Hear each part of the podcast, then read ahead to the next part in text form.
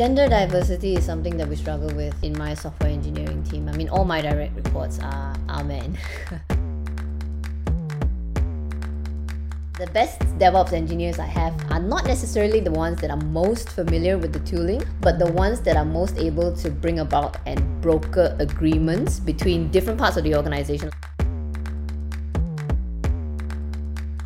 Our account manager from Microsoft had a baby and he went on paternity leave and he was like gone for a month. I think we gotta make it easier for women and their partners to start a family without having to exit the workforce entirely.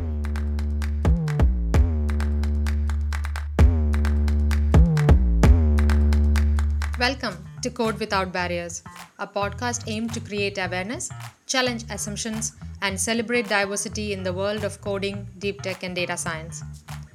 We are on episode 2.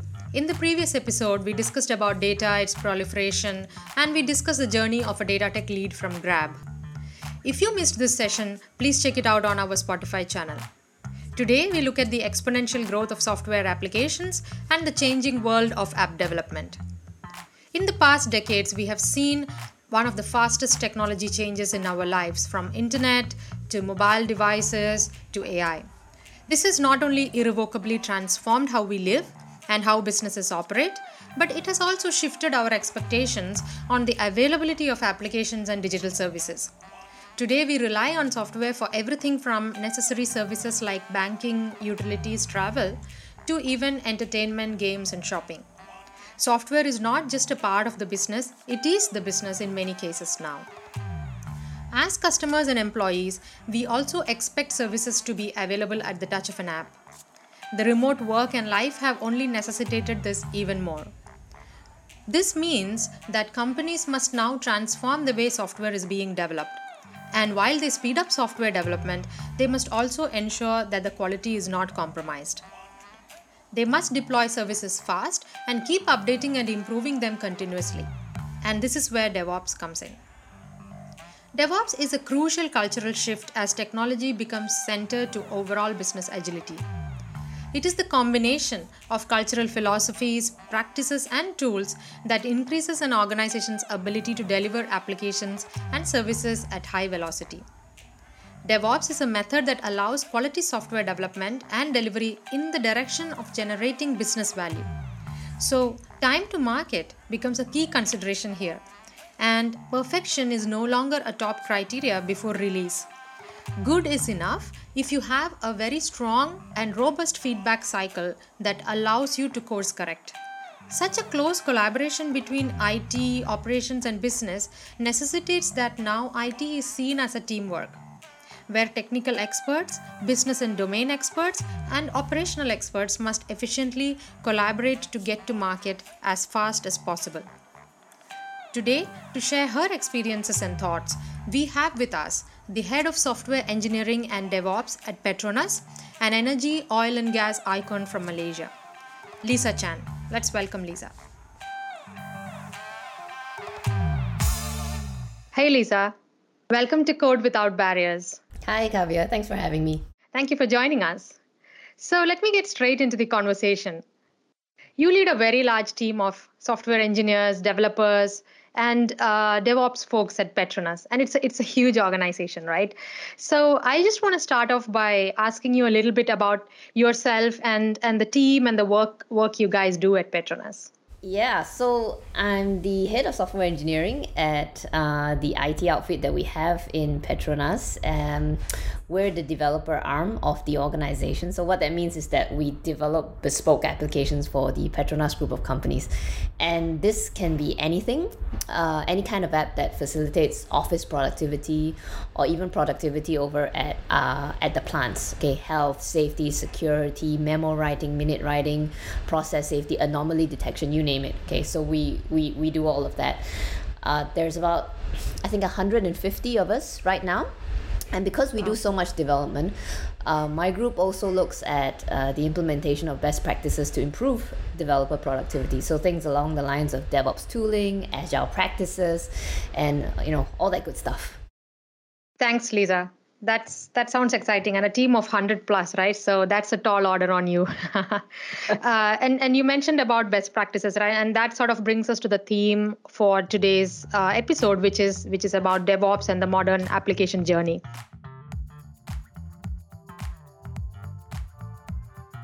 See, every organization has a DevOps project uh, underway, and I'm sure Petronas has uh, your own philosophy and approach to DevOps. So, what do you see as, as a lead for this team, right? As the promises of DevOps, and maybe even some of its challenges, because we do hear uh, stories of DevOps projects going wrong as well sometimes, right? So, uh, just we want to get a flavor of uh, how you run this at Petronas. DevOps is such an interesting space at the moment. It's so hot. I have to admit though, I mean, in my role, I, I speak very often about why DevOps and, and rarely about the how. Ironically, I think even within my own team, um, who comprise of DevOps gurus, right? I remind them occasionally um, why we're actually doing this because people sometimes when you show them the facts they're not really spurred into action unless they have some sort of emotional connection to what they're doing and devops is is a transformation that's not just technical and it's in its cultural and it's mental. Uh, so the value proposition sometimes when I when I talk about DevOps, I don't go immediately to the tooling, although the tooling is, is very exciting in itself. I, I talk about the the human uh, the cost of not doing DevOps. So in IT, sometimes no news is good news, and a lot of people can relate to that because we are taught, I think, uh, traditionally in IT to accept that you can only have one thing. You know, you can either have fast and frequent delivery or you can have stable and safe and reliable systems. So DevOps tells us that we can have both. And and if we do it properly, you know, you, you can kind of have your cake and eat it as well. So for me, I feel that's that's the value proposition and also the challenge that we have to overcome in, in Petronas. It's not just the I think the technical part of it, which I feel is, is quite straightforward to implement. But once people understand and they buy into it and they see the value of it, the engineers they, they pick up really quickly on, on the things that we've tried to introduce. Great. Actually, you very nicely touched upon the aspects of DevOps, the cultural aspect or the human aspect, the why, as you said, right, and the how or the tools aspect. And I had mentioned this in the in the beginning of the episode as well that it's it's a combination of cultural philosophies, mindset change, and also the processes and the methodologies at the same time, and how all of this has to come together. And I like how DevOps is giving us an and option instead of an or option between stability and fast and agile uh, results. So that's that's great to hear.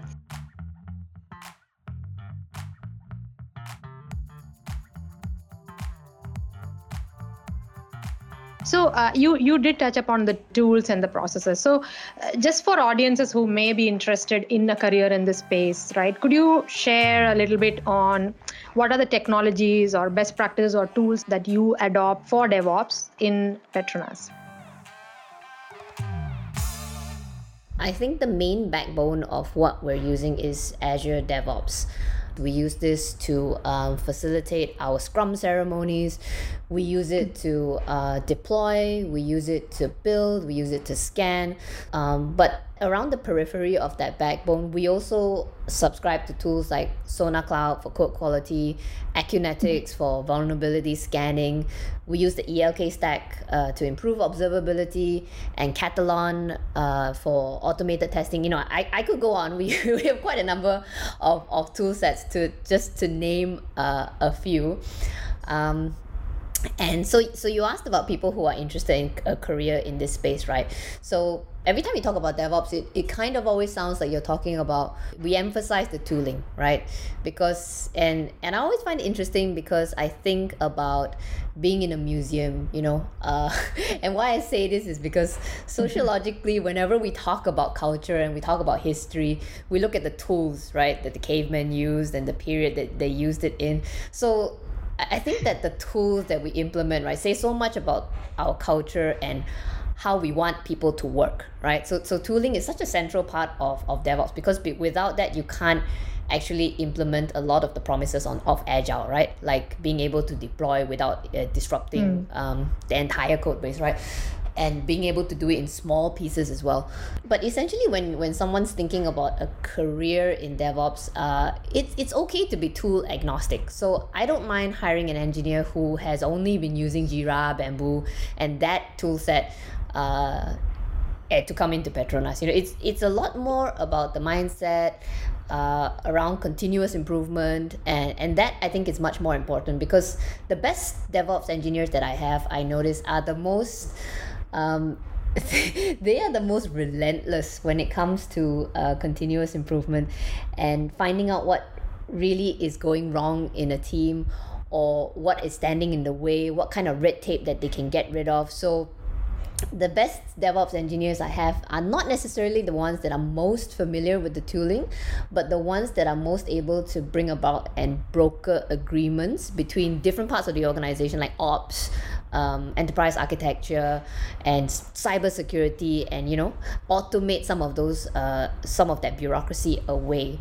So I think people looking for a career in this space. Um, to be successful i think i think that's the key thing for me great to hear so tools are important but what we do with the tools and how do we apply it to, to bring bring the team together and to remove blockers right? So that's i am taking away from that. So it's more about the the mindset and how do we ensure that we work together with the stakeholders. So it's more more like a teamwork between development it business and and operations right?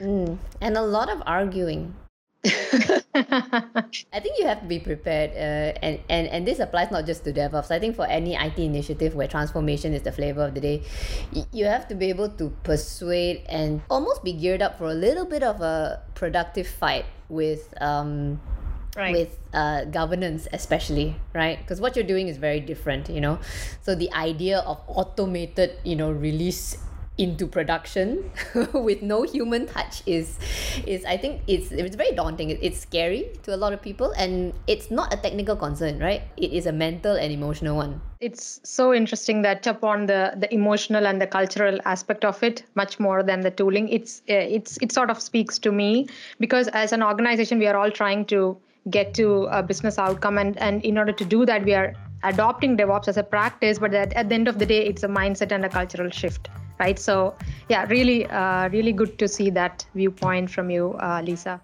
So uh, on that note, right, you mentioned about people who are interested in having a career and you know what kind of skill sets that you look for. So I just want to switch a little bit uh, to the theme of our program, Code Without Barriers and Diversity in Tech, right? So uh, in a typical role that you would usually hire for as a developer, what skills do you look for, right? Uh, you already touched upon a couple of them, but if you could share a little more. And also, I am curious to know how important is is gender in this aspect. Is there any correlation between the skills and gender?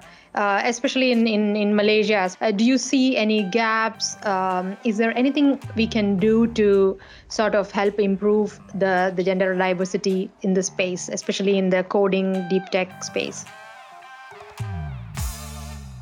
I guess for developers and software engineers in general, regardless of whether it is you want to do development work or you want to do DevOps work, you want to do QA work, uh, having a uh, technical background obviously helps, right? Computer science, uh, engineering.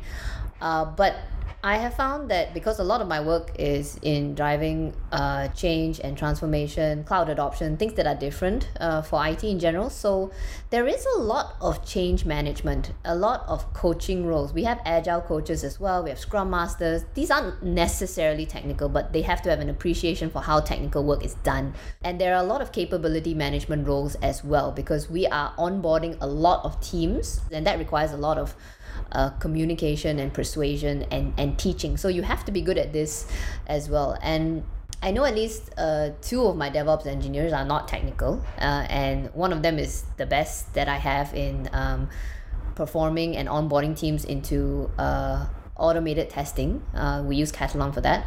And another uh, has been setting up pipelines and maintaining them for, for other teams. And, and, and both of these guys I have, they, they're non uh, technical and and when I asked them how how how it felt, you know, to to be non-technical and in in those roles, I think um, mostly what they learned in university obviously isn't applicable, but uh, most of the stuff that they do now is a lot more than just uh, programming.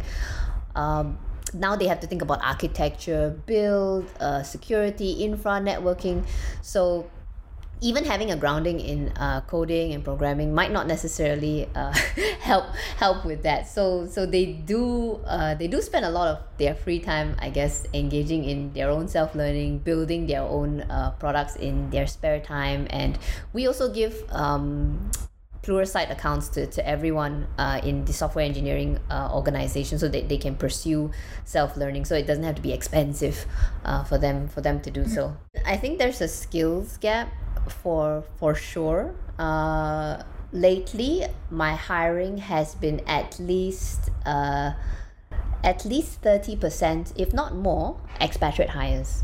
I think there is there is a dearth in uh, capability in this region in general, not just Malaysia. It has been hard to, to find the right talent, especially experienced talent. Uh, it's it's been okay, I think, on the uh, fresh graduate front, mm-hmm. um, but mm-hmm. the market has completely exploded for.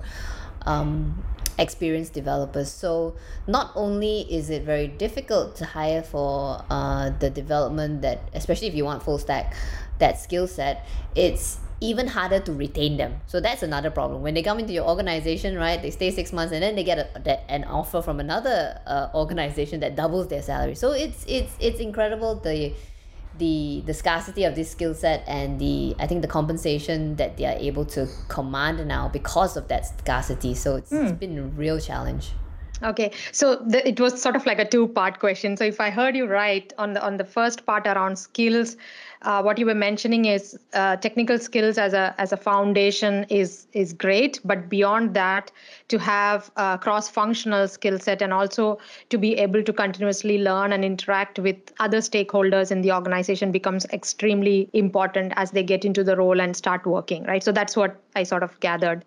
Uh, and the second part that you mentioned about uh, in Malaysia. So it looks like there is a lot of opportunity, and you're saying you know it pays well too. So I guess uh, the opportunity is there. So if there are talents who are really getting into the space, I think uh, I think hey, give Lisa a call, right? Oh, yeah, absolutely. Uh, I'm I'm I am hiring.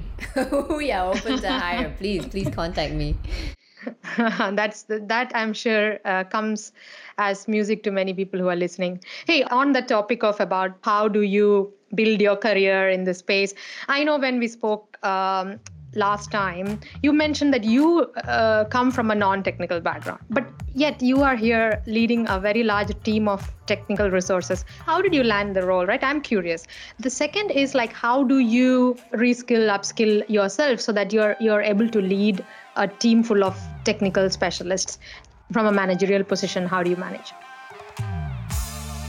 Prior to, to coming into to Petronas, I uh, I spent ten years in consulting. The consulting that I was doing was uh, managed. Uh, it wasn't technical work, but because my previous organization Accenture, we did a lot of consulting work off the back of very large IT transformation. So a lot of the management consulting work was paired um, with that kind of uh, transformation consulting that we were doing. So the last project I did happened to be with Petronas uh, IT at the time. And uh, I was offered a job at the end of that engagement. And uh, it was also a career aspiration of mine to understand how it felt uh, to be in a client organization because in consulting you know the the projects are very short term you don't actually get to see how they run how they build how they sustain how they iterate and how uh, eventually they reach their end of life. And and I think you can't really appreciate that until you are supporting um, applications for a very long term and your team is uh, not project based but of an enduring sort of product team and yeah the, the fact that i'm non-technical uh, honestly it it has been a challenge. It's hard i think to to lead teams who are predominantly if not all uh, technical and still try to add value to that right? Because th- they know so much more than me. But i think that has that has taught me uh, a few things. I mean firstly it's the humility to accept opinions and direction and also suggestions from my team who are more technical than i am a lot of my work is removing bottlenecks translating a lot of the technical work that we do into ordinary mm-hmm. speak so that our senior stakeholders in the business can understand it. So I do a lot of that type of work. Mm-hmm. I don't necessarily consult my engineers on what to do because they know what to do. Engineers who are good, they they know what it is that needs to be done. Um, I do enjoy learning uh, from my my staff. Before the pandemic hit, it was easier because they were just all around me in the office. We used to do these uh, tuition sessions, like one on one with Lisa every month. Okay? So they, my my engineers would tutor me on a topic, uh, any topic, okay, for, for for that month. So I remember two years ago when we first started with the DevOps uh, implementation, it was a, a tutorial on DevOps tooling. So I had a little bit of code, and they taught me how to you know push it into the repo, how to create a user story around it, and how to deploy it to production. So so end to end, and it taught me so much. Having hands-on experience with the tool. Obviously, I, I can't code because you know I'm I'm too incompetent to touch you know code in production now, so they won't let me near it. They won't at all. I don't even have access to to these repos. So so uh, but yeah, I, I was able to to to do it finally, and uh, other projects like you know I think one of one one of the months one of them sent me a project uh, you need to provision this LAMP stack using the free tier uh, in cloud okay? That is your assignment and we're not going to help you like, okay? And you can't and you can't use the um you can't use the form okay you have to use CLI. Command line only, provision the whole stack. Oh my god.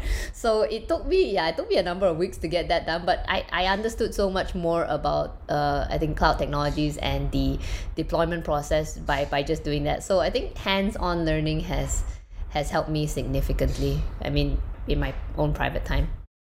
That's so wonderful to hear. So, one on one tuition classes for Lisa. yeah, I'm very blessed that they have time uh, for me. Uh, yeah, really, really interesting to understand that career path and learning journey, right?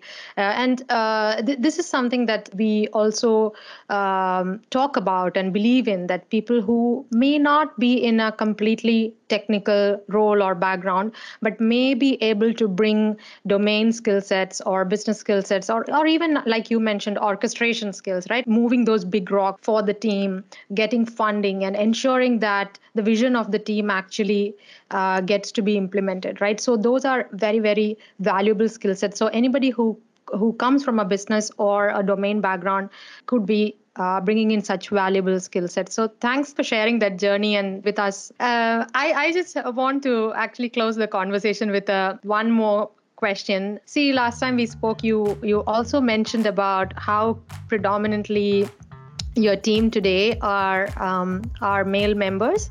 Will there be any positive effect when the teams who are developing the solutions of the future uh, are themselves a diverse team. So that's the that's the message that we are trying to explore in this program. Do you see any uh, relation there? And if yes, what are some suggestions or ideas that you can provide as a as a closing comment?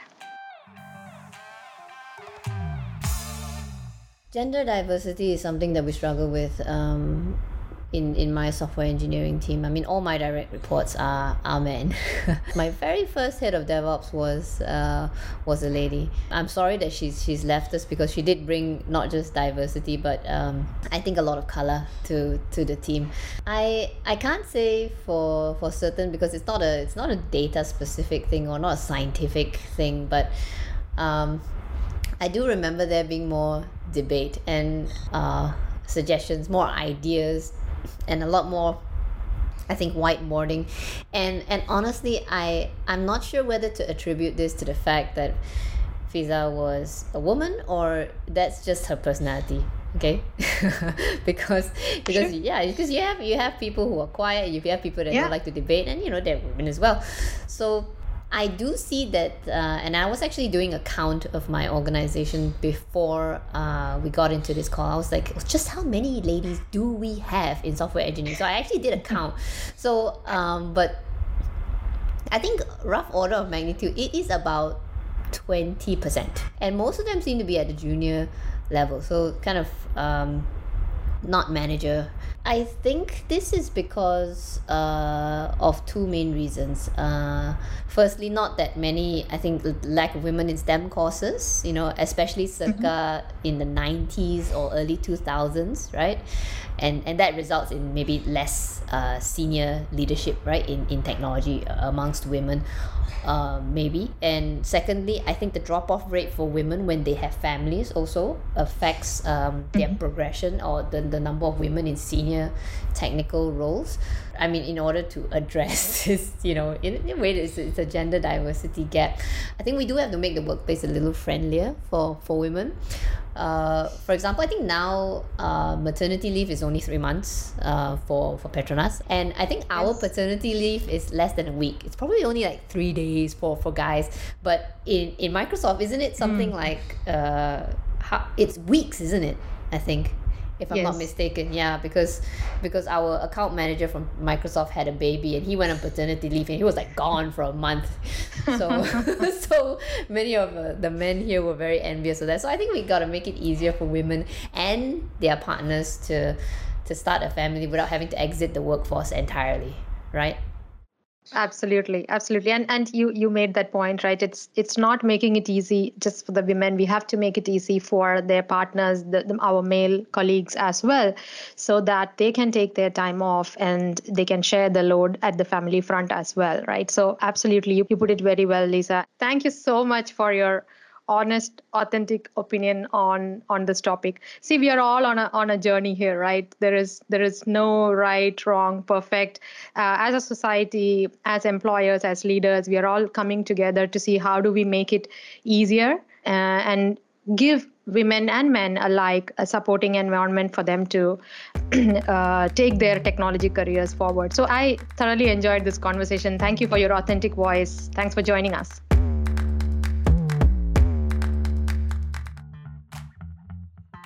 Thank you for listening in. Please contribute to this conversation. Share with us your thoughts and feedback. Follow us on Spotify and LinkedIn, and do check out our website for more related content, link provided below. Tune in next month for yet another insightful discussion here on Code Without Barriers. Thank you and take care.